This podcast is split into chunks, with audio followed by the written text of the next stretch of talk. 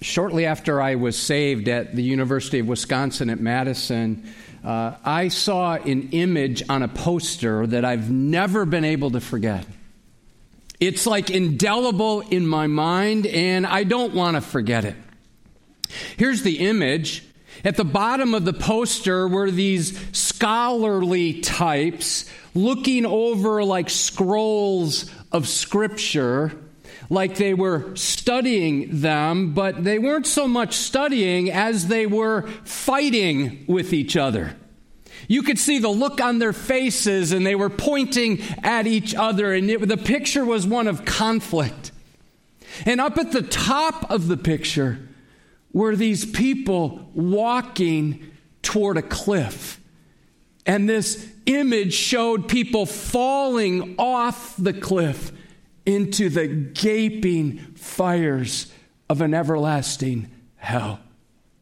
I've tried to find that image over the years. I've searched for it. I've Googled it. I've never been able to find it. This past week, I went up to one of our young adults. Her name is Abby Kungusen. She's an artist. Uh, she's part of our mainspring ministry. And I described this image to her and I said, Abby, would you be able to paint that for us? And when she sent it to me, it gave me goosebumps and put tears in my eyes. Abby's here today somewhere. Abby, can you just raise your hand? There she is over there. Let's just thank her for using her gifts. Uh, when I asked if I could acknowledge her, I could see that she hesitated. And, and I said, Abby, let me tell you why I want to acknowledge you. God's given you gifts, and God's given everybody gifts. And perhaps this will help all of us to say, I might not have that gift, but I want to use what God has given to me. When I thanked her, she said this Thank you for reaching out about this. I'm honored to be able to share my talents with Edgewood. In all of my projects, I say, Soli Deo Gloria, to the glory of God alone. Friends, here's the challenge for us today to make sure we stay on message and on mission by keeping the gospel the main thing. We must resist going off on each other and quit our quarreling spirits. We could say it like this the main thing is to keep the gospel the main thing.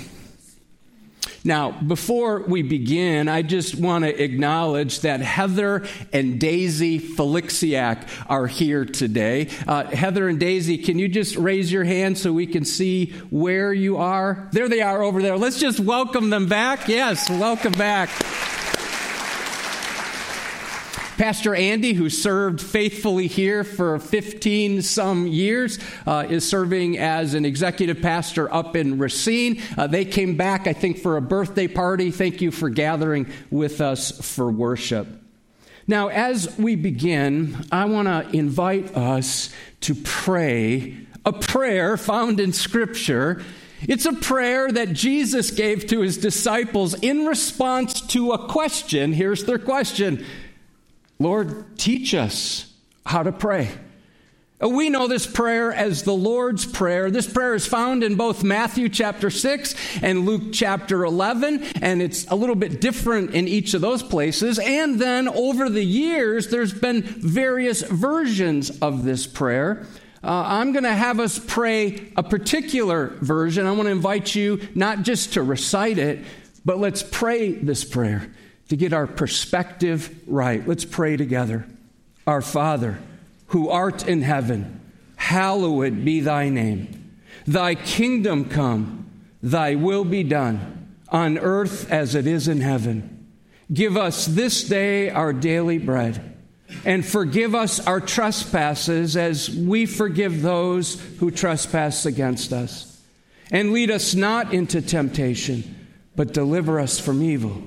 For thine is the kingdom, the power, and the glory forever and ever. Amen.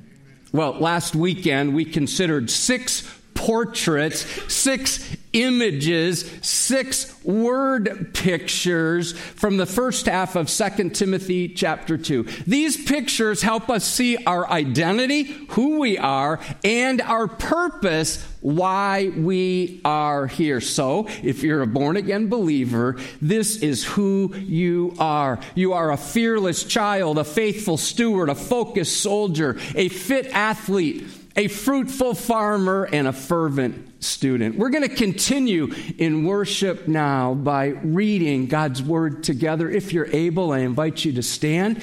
Uh, we're in the second half of 2 Timothy chapter 2, and we're going to pick it up in verse 14. And let's just pause and reflect on what we get to do here. This is an act of worship. We approach His Word with reverence, thankful that we serve a God who's spoken and He's put in a book what He wants us to know. And we're going to do our best to understand what God's Word has to say in its context. We're going to do our best to understand the culture in which it was written. And then we're going to ask the Holy Spirit to apply His Word in our lives to the culture in which we live. Let's read together now. Remind them of these things and charge them before God not to quarrel about words, which does no good, but only ruins the hearers. Do your best to present yourself to God as one approved, a worker who has no need to be ashamed, rightly handling the word of truth. But avoid irreverent babble, for it will lead people into more and more ungodliness and their talk will spread like gangrene. Among them are Hymenaeus and Philetus, who have swerved from the truth, saying that the resurrection has already happened. They're upsetting the faith of some. Oh, but God's firm foundation stands, bearing this seal. The Lord knows those who are his, and let everyone who names the name of the Lord depart from iniquity. Now, in a great house, there are not only vessels of gold and silver, but also of wood and clay, some for honorable use, some for dishonorable. Therefore, if anyone cleanses himself from what is dishonorable, he'll be a vessel for honorable use, set apart as holy, useful to the master of the house, ready for every good work. So flee youthful passions and pursue righteousness, faith, love, and peace along with those who call on the Lord from a pure heart. Have nothing to do with foolish, ignorant controversies. You know that they breed quarrels, and the Lord's servant must not be quarrelsome, but kind to everyone, able to teach, patiently enduring evil, correcting his opponents with gentleness God may perhaps grant them repentance leading to a knowledge of the truth, and they may come to their senses and escape from the snare of the devil after being captured by him to do his will. Thank you for reading God's word. You can be seated. We're going to see eight ways from this passage that are calling us to stay on message because the main thing is to keep the gospel the main thing. Paul starts by telling Timothy to remind people of truth. We're a people who forget. That's why the Bible is filled with reminders about the need to remember. Notice verse 14 remind them of these things. To remind literally means to put into remembrance, it means to keep on reminding. To remember means to recall, to mark, to set aside. But in the Bible, remembering is not just bringing something to mind like, oh, yeah, I remember that. No, there's more to it than that. It implies a change of behavior so that our lives line up with what we've been reminded of. So then, remembering is not just this passive attitude, it's a proactive activity which leads to action. We're to ponder and then put into practice. We're called to remember so we can recalibrate our lives, to repent if we need to, to line back up according to what we've just remembered. If you go back just a bit, look at verses 8 and 9. Remember Jesus Christ, risen from the dead. The offspring of David is preached in my gospel. He's saying, Remember the gospel. And he reminds Timothy that he's bound, he's in chains, he's about to be martyred, and he says, But the word of God is not bound. We see the purpose of reminding also in 2 Timothy 1 6. I remind you to fan into flame the gift of God. In the book of 2 Peter, Peter's reminding people, he says, I intend always to remind you of these qualities. I want to stir you up by way of reminder. That's one of the reasons we gather with God's people each week because we need to be reminded because we're a people who forget. Friends, the main thing is to keep the gospel the main thing. And notice next, he says, charge people not to quarrel. Uh, wouldn't you agree we live in a caustic, quarreling, canceling kind of culture right now? And apparently, this was a big issue in the church at Ephesus as well. Verse 14 charge them before God not to quarrel about words, which does no good but only ruins the hearer. Drop down to verses 23 and 24. Have nothing to do with foolish, ignorant controversies. You know that they breed quarrels. Verse 24. And the Lord's servant must not be quarrelsome. The word charge is quite strong. It means to testify earnestly, to admonish. To quarrel is when we have a war with our words. Notice Paul says that this does no good, it amounts to nothing useful, but he also adds it actually damages. It ruins the hearers. That's a strong word. It means catastrophe or to pull down or overthrow.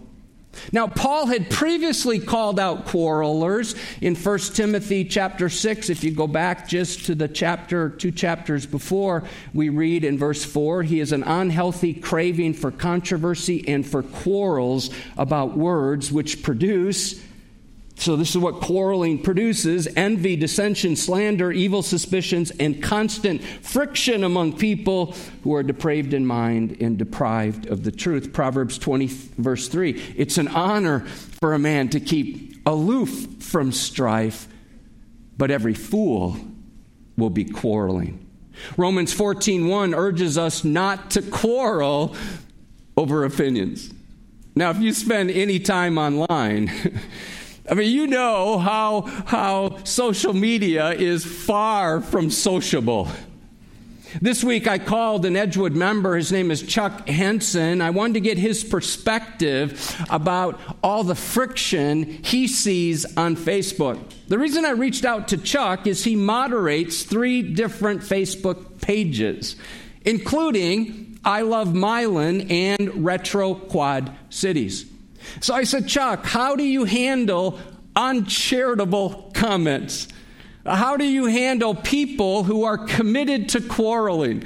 His response was so helpful. I wrote it down. This is what he said Everyone has an opinion, but very few have facts.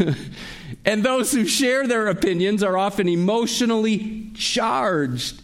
He's had to hide the comment section at times. He's had to even ban some keyboard warriors. This happened to me yesterday. I posted something about life beginning at conception. And there were a lot of people like, yes, right on, amen, way to go. And then later in the afternoon, somebody just went off. And I decided to hide that comment, not because I'm not open to hearing what others say, is but because I didn't want to start a war of words on my wall. I'm reminded of a Christian who tried to encourage a guy who was feeling low. He started off by telling him how much God loved him. Well, this put a tear in the man's eye. Here's how the conversation went. I'll let him tell it. I then asked him, Are you a Christian, a Jew, a Hindu, or what? The guy said, I'm a Christian. I said, Me too, small world, Protestant or Catholic? He said, Protestant. Me too. What denomination? He said, Baptist. I said, Me too. Northern Baptist or Southern Baptist? He said, Northern Baptist. I said, Wow, me too. Northern Conservative Baptist or Northern Liberal Baptist? He said Northern Conservative Baptist. Wow, I said, that's amazing. Northern Conservative Fundamentalist Baptist or Northern Conservative Free Will Baptist? He said Northern Conservative Fundamentalist Baptist. I said, remarkable. Northern Conservative Fundamentalist Baptist Great Lakes region or Northern Conservative Fundamentalist Baptist Eastern region? He said Northern Conservative Fundamentalist Baptist Great Lakes region. I said, a miracle. Northern Conservative Fundamentalist Baptist Great Lakes Region Council of 1879 or Northern Conservative Fundamentalist Baptist Great Lakes Region Council of 1912? He responded, Northern Conservative Fundamentalist Baptist Great Lakes Region Council of 1912. I said, Die, heretic, and pushed him over the rail. Oh man, it, we laugh. But don't we do things similarly? We think we're right, which means the other person is what? Our opinions become moral matters. We declare, and anybody who's different, we judge on them. We might do it secretly. We might create distance with them because they think about something differently than we do. Brothers and sisters, we've been banned by God from being caustic in our quarreling. Why? Because the main thing is to keep the gospel the main thing. Number three, rightly handle God's truth. So, the best way to not quarrel or to fall into false doctrine is to be tethered to God's truth. Join me in verse 15. Do your best to present yourself to God as one approved, a worker who has no need to be ashamed, rightly handling the word of truth. That phrase, do your best, is to endeavor eagerly with zeal, to get after it, to keep working at it until it's accomplished. We should be eager to present ourselves to God as if we say, God, here I am. I'm yours. And God, I'm doing my best to not only read your word, but to understand your word. I am your worker and use me for your glory. I don't want to be ashamed before you or before others. Incidentally, this is the same word used in Romans chapter 12, verse 1, where we read, I appeal to you, brothers, by the mercies of God to present your bodies as a living sacrifice holy and acceptable to God, which is your spiritual worship. Let's linger on that phrase, rightly handling the word of truth. To rightly handle in the Greek is the word orthos, where we get orthopod or orthopedics. It comes from two words meaning straight and to cut with precision and accuracy. It was used for what a surgeon does, how a mason builds a straight wall, how someone cuts a path through a forest, and even for how a father would slice bread in his home and distribute it to his family. And so, all believers and pastors in particular are called to be straight with the scriptures so we can find nourishment from the bread of life. At Edgewood, we're committed to handle God's word with reverence as we preach straightforward from the Bible. Because we're seeking God's approval. And as such, we are not ashamed of the inspired, inerrant, sufficient, and authoritative Word of God. As we said when we were going through the opening chapters of Genesis, when God says it, that settles it. Beth and I lead a growth group on Wednesday nights, and this past week we went around the circle and we shared about the passages that have meant a lot to us in the past or God has brought up recently. And we spent time talking about the passages and how God has used them. I was so struck by the love of the Bible in our group and in our church. Everyone answered. They opened their Bibles and were ready to go. One guy shared about reading the same passage from Matthew chapter 6 almost every night before he goes to sleep. It helps him deal with anxiety. Another guy in the group said these words. I've never heard it put like this. He's referring to the book of Philippians. Here's what I've heard before when people talk about the book of Philippians like, yeah, the book of Philippians is one of my favorite books, or the book of Philippians is filled with joy, or I like the book of Philippians. Here's what he said the book of Philippians is necessary for me. And I stopped him and I said, you said the word necessary. And he said, Yes, because if I don't park in the book of Philippians, I can become negative and I forget that I'm called to be a servant. Friends, are you aware, many of you are, that this verse, 2 Timothy 2:15, serves as an acrostic for the Awana discipleship ministry. Approved workmen are not ashamed. Pastor Ed started Awana here at Edgewood, get this, 44 years ago. And he ran point for this ministry for 21 years. Uh, Sheila Kershak is now leading the ministry. Over the years, Jim Sims and Ed Kite served as commanders for many years. I asked Sheila, how many kids are in Awana? She said approximately 150 kids come on Wednesday nights. That's three years to sixth grade during the school year. Over 50 leaders are investing in this gospel centered ministry. And then I said, Sheila, how many kids have been discipled through the ministry of Awana over the past 44 years here? And she couldn't come up with a number. I can't either. It's just multiplied thousands of people who've benefited from the ministry of Awana.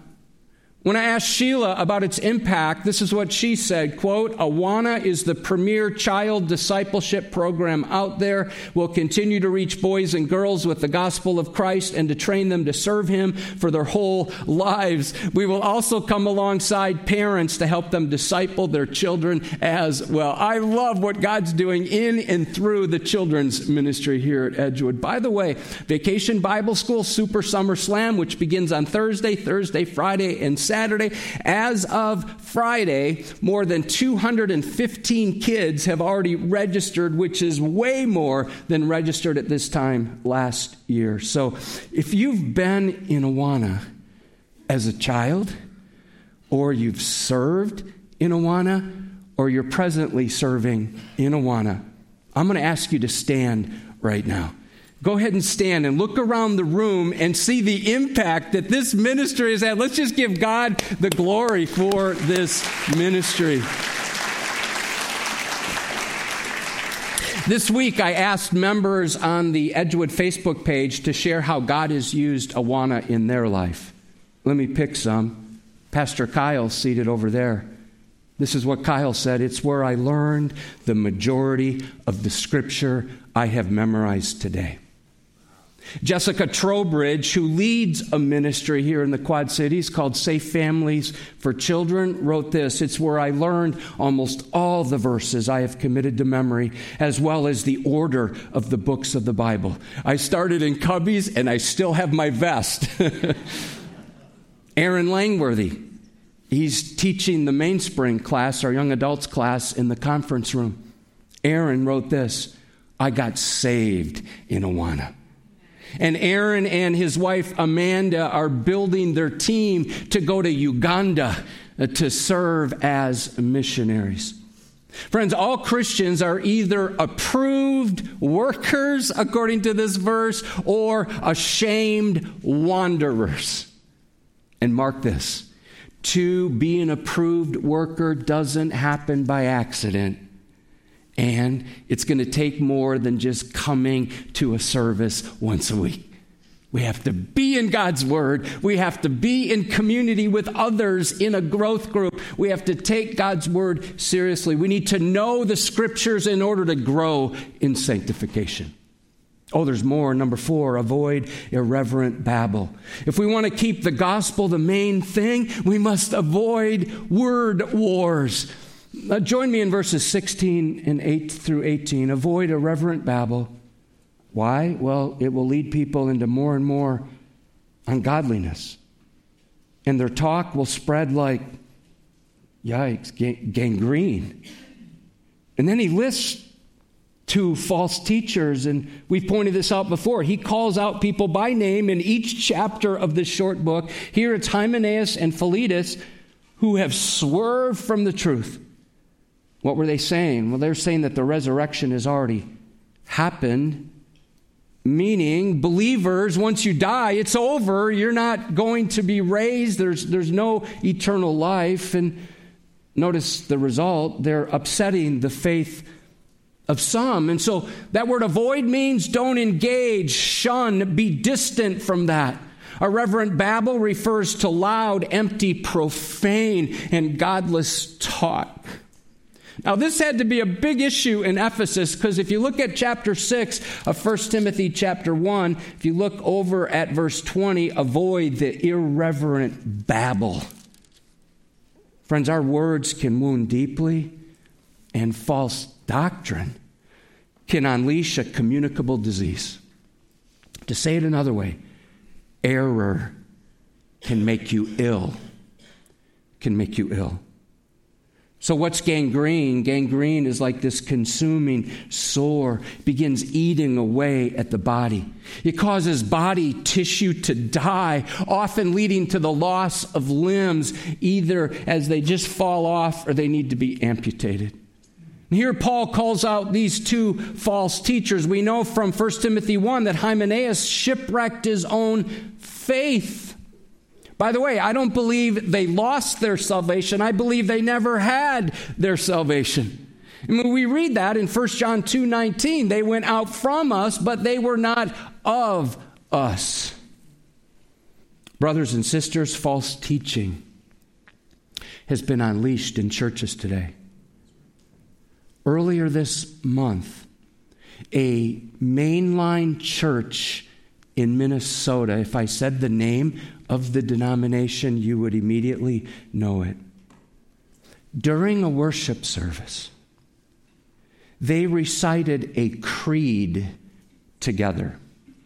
It's called the Sparkle Creed. This irreverent babble is loaded with outright blasphemy in my sermon notes, I had typed out the first line to the creed. And then I hit backspace because I didn't want to say it out loud. I can't say it. It is so blasphemous. My spirit won't allow me to say it. It's sinfully sacrilegious. Now, I don't want to ever say something that isn't true. I don't want to just say, well, I saw it on the internet. It must be true, right? So I force myself to watch it. And this pastor said these words in a church with the congregation loudly saying them along with the pastor. I felt nauseated afterwards. Listen, in the past, false teaching was often subtle, hard to see. Well, that still happens, but listen, here's what I'm seeing it is now bold and it's brash and it's blatantly unbiblical. Friends, you and I must work to keep the main thing the main thing, and the main thing is the gospel. Number five, trust in God's firm foundation. Now, as we watch what's happening in culture, and that was my reaction when I saw this, I'm like, oh, oh. As we hear about churches moving away from sound doctrine, as you see your own friends caving and believing lies from the world, it's easy to become unsettled, isn't it? Oh, but notice the first part of verse 19. We're given truth to trust in but God's firm foundation stands. That word but means nevertheless. So, whatever's happening, This is what we know to be true. The firm foundation is the church. Jesus said in Matthew 16, 18, On this rock I will build my church, and the gates of hell shall not prevail against it. So I thought it'd be helpful for us today to do a congregational response. I'm going to read a phrase and I'd like you to answer with scripture right there, but God's firm foundation stands and I'm going to read 10 statements. You respond after each one, but God's firm foundation stands. Here we go. When Christians are being canceled in our culture, say, but God's firm foundation stands. When you are ostracized for speaking up for the preborn, say, but God's firm foundation stands when you are criticized for holding to a biblical view of gender and marriage, say, but God's firm foundation stands. As things go from bad to worse, we'll be in that passage next week in chapter 3. Say these words, but God's firm foundation stands. When you hear of churches falling headlong into heresy, say, but God's firm foundation stands. When we look around and we see our country's foundations crumbling, say, but God's firm foundation stands. When you experience pushback, or persecution because of your faith, say, but God's firm foundation stands. When sin is celebrated. Say, but God's firm foundation stands. When you are shut down, when you proclaim Jesus as the only way to be saved, say, but God's firm foundation stands. When you're fearful about the future, say these words, but God's firm foundation stands. Say these words all this week when you encounter things that are unsettling. Let's be reminded the church is God's plan A and there is no plan B. 1 Timothy 3:15 the household of God which is the church of the living God and then he calls the church a pillar and buttress of the truth. 1 Corinthians 3:11 for no one can lay a foundation other than that which is laid which is Jesus Christ. We called this series, this summer series, Standing Firm on Purpose. That's what this short book is all about. The church of the living God cannot fail because it rests on the eternal promises of God. God is still on the throne. Friends, the main thing is to keep the gospel the main thing. Well, now it gets a little more personal. Number six, set yourself apart as holy. We see how salvation brings security, and now we're urged to seek our sanctification. Join me in the second half of verse 19. Bearing this seal, the Lord knows those who are his, and let everyone who names the name of the Lord depart from iniquity. God gives his stamp of approval, his authenticity of ownership to those who are his. Now, in order to cut this section of Scripture straight, we need to go back to Numbers chapter 16. Here's the backstory a man named Korah decided to rebel against the authority of Moses and the authority of God. Moses proposes a test. Korah and his followers did not pass the test. As a result, God opened up the ground. I wonder what that was like. And swallowed the rebels, including their families and all their possessions. Furthermore, fire came out from the Lord and consumed 250 men who were part of Korah's rebellion. Now, with that in mind, Paul draws two applications for Timothy. Number one, he reminds Timothy of God's responsibility. So that phrase that you see here in 2 Timothy, the Lord knows those who are his, comes from the book of Numbers, chapter 16, verse 5, where we read, In the morning the Lord will show who is his and who is holy, and will bring him near to him. Listen, if you are on the Lord's side through the new birth, you are secure because the Lord knows those who are His. He knows those who are His own, and He will not let them utterly fall. Well, observe, there's also a responsibility that we have here. The second phrase in 2 Timothy 2:19, here it is, let everyone who names the name of the Lord depart from iniquity. Now that comes from a vivid verse, Numbers chapter 16 verse 26. Depart. And you see the word please. Depart, please. Why the urgency? Why the tenderness? Why the appeal? Here's why. Depart, please, from the tents of these wicked men and touch nothing of their, don't even touch it, lest you be swept away with all their sins. Friends, you and I are secure in our salvation, but we must stand aloof from sin we, by departing from iniquity. Well, now Paul changes metaphors. He does that often in this book. He goes from a building to a household. Verses 20 and 21, he talks about worthy vessels and unworthy vessels. Now, in a great house, there are not only vessels of gold and silver. So, in our context, that would be like the good china, the good, the good stuff that you only bring out once in a while. And then he says, but also of wood and clay, the everyday stuff some for honorable use, some for dishonorable. Therefore, if anyone cleanses himself from what is dishonorable, he'll be a vessel for honorable use, set apart as holy, useful to the master of the house, ready for every good work. So, some pots were used as, well, they were used as bedpans or garbage bins.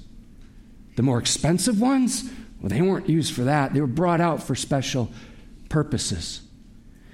But here's the point of this passage no matter what kind of container we are or how dirty we have been, we can be cleansed for honorable use. And notice, set apart as holy useful to the master of the house, ready for every good work. Listen, if you've been living in the garbage can of life, Jesus can clean you up and use you for his purposes because the gospel changes everything. Do you believe that, church? Yeah. Check out what Tim Chester writes. We think of holiness as giving up the pleasures of sin for some worthy but drab life. But holiness means recognizing that the pleasures of sin are empty and temporary, while God is inviting us to magnificent, true, full, and rich pleasures that last forever. Number seven, here's Paul in prison. He's like a, in a pit in the ground. He's about to have his head taken off. He's about to be martyred for his faith. He's writing to young Timothy. And this is what he says next Timothy, flee youthful passions. To flee means to escape or move hastily. The phrase youthful passions can refer to longings or lusts.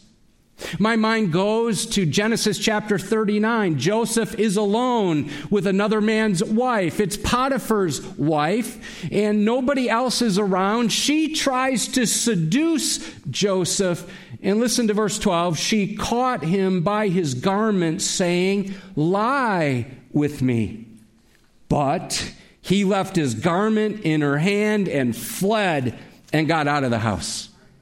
Proverbs 6 5 says, Save yourself like a gazelle from the hand of the hunter. 1 Corinthians 6 18, flee from sexual immorality. We're not to play around with temptation. John Stott writes, We're to recognize sin as something dangerous to the soul. We're not to come to terms with it or even negotiate with it. We're not to linger in its presence like Lot did in Sodom. On the contrary, we're to get as far away from it as possible, as quickly as possible, because sometimes flight is better than trying to fight your youthful passions. Get out of there. Beth and I recently watched the new film Sound of Freedom. And people ask me, Do you recommend it? And uh, I, I would say yes, because of the message, but it's deeply troubling. It's a story of a former government agent who embarks on a dangerous mission to rescue hundreds of children from sex traffickers. It was painful to watch as we're reminded how children are experiencing unspeakable horrors at the hands of perverted and depraved people. In the middle of the film, the words of Jesus are quoted, Mark 9:42, whoever causes one of these little ones who believe in me to sin, it would be better for him if a great millstone were hung around his neck and he were thrown into the sea. The International Justice Mission estimates that 50 million people are held in slavery today. Human trafficking generates about 150 billion with a B dollars a year, with two thirds coming from commercial sex exploitation. Now, one reason we're repulsed by that, and we should be, we must be, we must be repulsed by this sinful wickedness because children are made in the image of God. And as such, they have dignity and value and worth.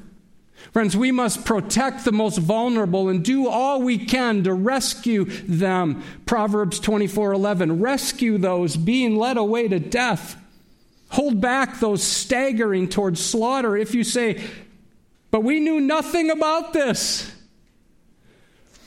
Does not he who weighs the heart perceive it? Does not he who guards your life know it? Will he not repay everyone according to what they have done? Friends, so here's what I want to say. We can no longer say, we know nothing about this. I mean, part of us doesn't want to know about it, but we have to know about it. And that excuse, we know nothing about it, we, we can't say that. We must do what we can to hold back this flood of wickedness perpetrated against children. We must stand up and speak out. Now, here are some ways that come to mind. Number one, be aware and be informed. Thankfully, over the last several years, uh, several industries have done a lot of training of their employees. I think of the trucking industry, I think of truck stops, I think of hotels and airlines that are doing increased training to spot trafficking and report it. Secondly, parents, be vigilant to protect your children. It's important to recognize that pedophiles are sometimes those we would never expect. Now, I, here's something I'm saying now that I'm a grandpa. I, I would just say use caution about allowing sleepovers. Make sure you teach your children what is inappropriate. Thirdly, if you've been abused, and some of you have, I can't even imagine what you still live with today. There's help and there's hope. Edgewood offers Celebrate Recovery every Friday night, and there's a group for women who've experienced abuse. We can also put you in touch with a trained Christian counselor if that would be helpful. Next, flee from pornography. Studies have shown that the porn industry often uses underage children. In addition, unbridled, unchecked lust can lead to all sorts of depravity. I saw a very powerful tweet this week. Check this out. Men, if you've seen Sound of Freedom, you want to do something substantive about the trafficking of children, the answer isn't in paramilitary strategy. It's actually far simpler, but much more difficult for too many men. stop watching pornography. Got pretty quiet in the room, didn't it? Next, support the efforts of the Quad Cities Missing Person Network. I serve as the chaplain of this group, and I see firsthand how important it is to share posts of missing children and pray for them to be found. And you're like, well, that can't happen here. Listen, think about the Quad Cities, think of all the interstates running through here. There's a lot more trafficking that goes on in our own community than we even know.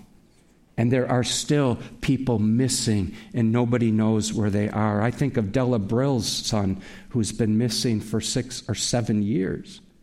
There's a woman named Sandra who lives in Walcott, and she's been missing. In short, if you see something, say something. Proverbs 31 says, Speak up for those who cannot speak for themselves, for the rights of all who are destitute. Speak up and judge fairly. Defend the rights of the poor and needy. God's children are not for sale we support so many different Go Team partners. One of the couples we support are Manuel and Kim Contreras. They serve Christ in Fresno. They're going to be here at Edgewood August 12th and 13th. We'll hear more from them.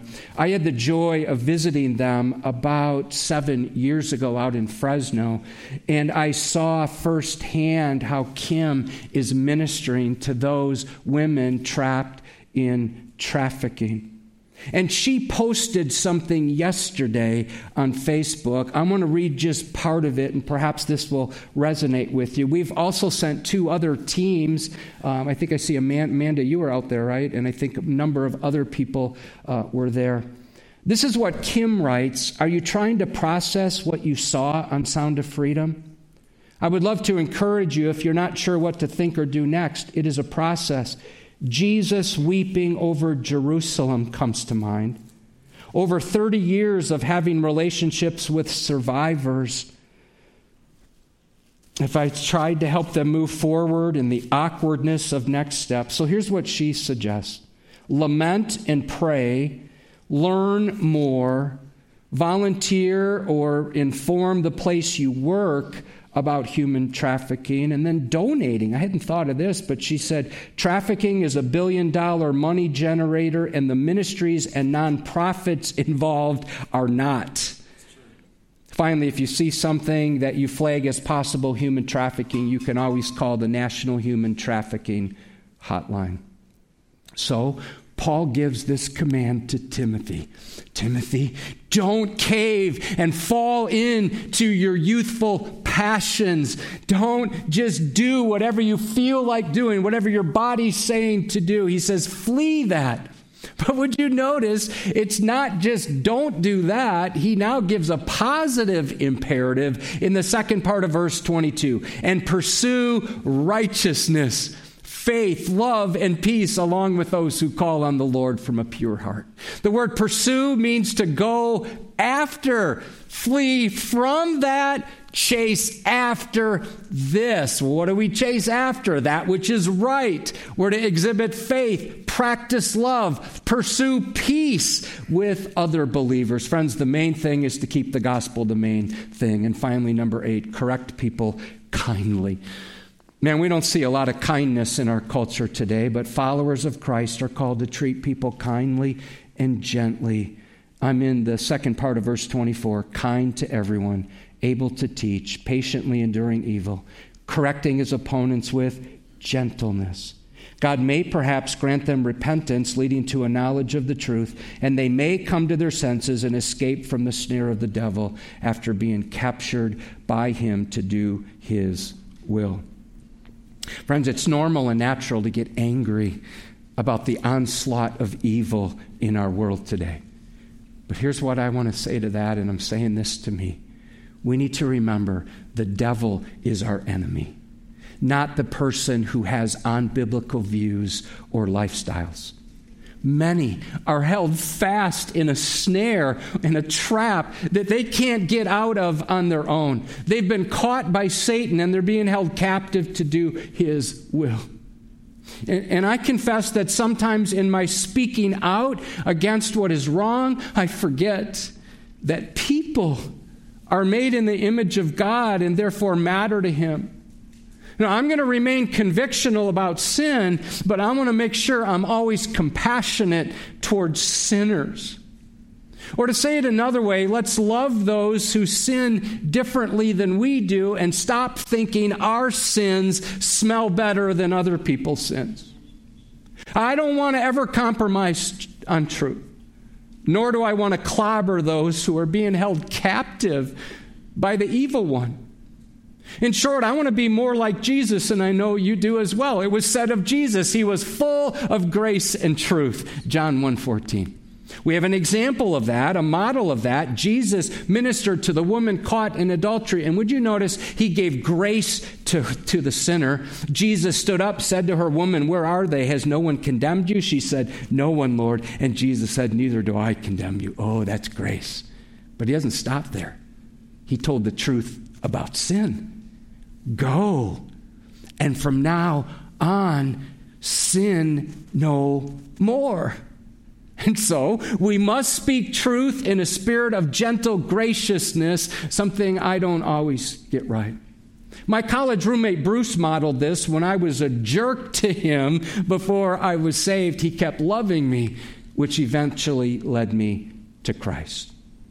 Well, here's what we've learned today. You'll see it up on the screen. In a message called When the Foundations Are Destroyed, Ray Pritchard writes this We need tenacious, winsome courage. Tenacious means we don't give up loving people. Winsome means we don't lose our temper and say something stupid. Courage means we speak up and we take a stand for the truth. Fear not, child of God, no one knows what will happen tomorrow. But our God is faithful to keep every one of his promises because his firm foundation stands. Beth and I went to the Beyond Van Gogh immersive experience this past week. It was incredible. I've never seen anything like it. At the same time, I was struck by how lost the man Van Gogh was. He reminded me of the searcher in the book of Ecclesiastes that he could not find satisfaction under the sun. He painted with these beautiful colors. He could paint the stars, and yet he missed out on the one who made each of those stars and calls them by name. He was a tormented soul who eventually took his own life, as far as we know, never putting his faith in Christ. Friends, never forget there are people today falling off the cliff of sin into the never ending fires of hell. So let's not be content with a quarrelsome or cantankerous spirit. No, let's make sure we're rightly handling the word of truth and we're offering it graciously to those entrapped by the evil one because the main thing is to keep the gospel the main thing. I'm going to invite you now to close your eyes, and I'm going to lead us in a prayer. Perhaps today, if you're engaging online or right here in this room, you're like, man, I, I'm not ready. I haven't had my sins forgiven. I want to be born again. I need Jesus. Well, you could pray this prayer along with me. God, I admit that my soul is dark. I admit that I'm in my search for that which matters. I've hit dead ends and I've made mistakes. I've wounded people with my words. I've done things that I'm embarrassed about. My attitude stinks. I'm just in a bad place, and I'm ready right now to call it what you call it. I am a sinner, and I'm lost. Jesus, thank you that you came to earth and you died in my place on the cross, paying the price for every one of my sins, even those unspeakable ones. And when your blood was shed, God the Father accepted that blood as full and final payment. Thank you, Jesus, that you were raised from the dead on the third day. That shows me that you have power over the devil, over death, and over my own depravity. And so I turn from how I've been living and I turn now to you. Save me. Come into my life. I receive you, Jesus, as my Savior, and I want to, I need to, I'm ready to bow before you as King of Kings and Lord of Lords. Lord, I want to follow you. I want to live for you in this world today. Use me now for your glory, for your purposes. And I pray in Jesus' name, amen. If you prayed that prayer, I'd love to chat with you after the service. Pastor Kyle's over there as well. Thank you so much for gathering with us today. If you don't have to scoot out, turn and introduce yourself to someone sitting next to you. Have a good rest of the day.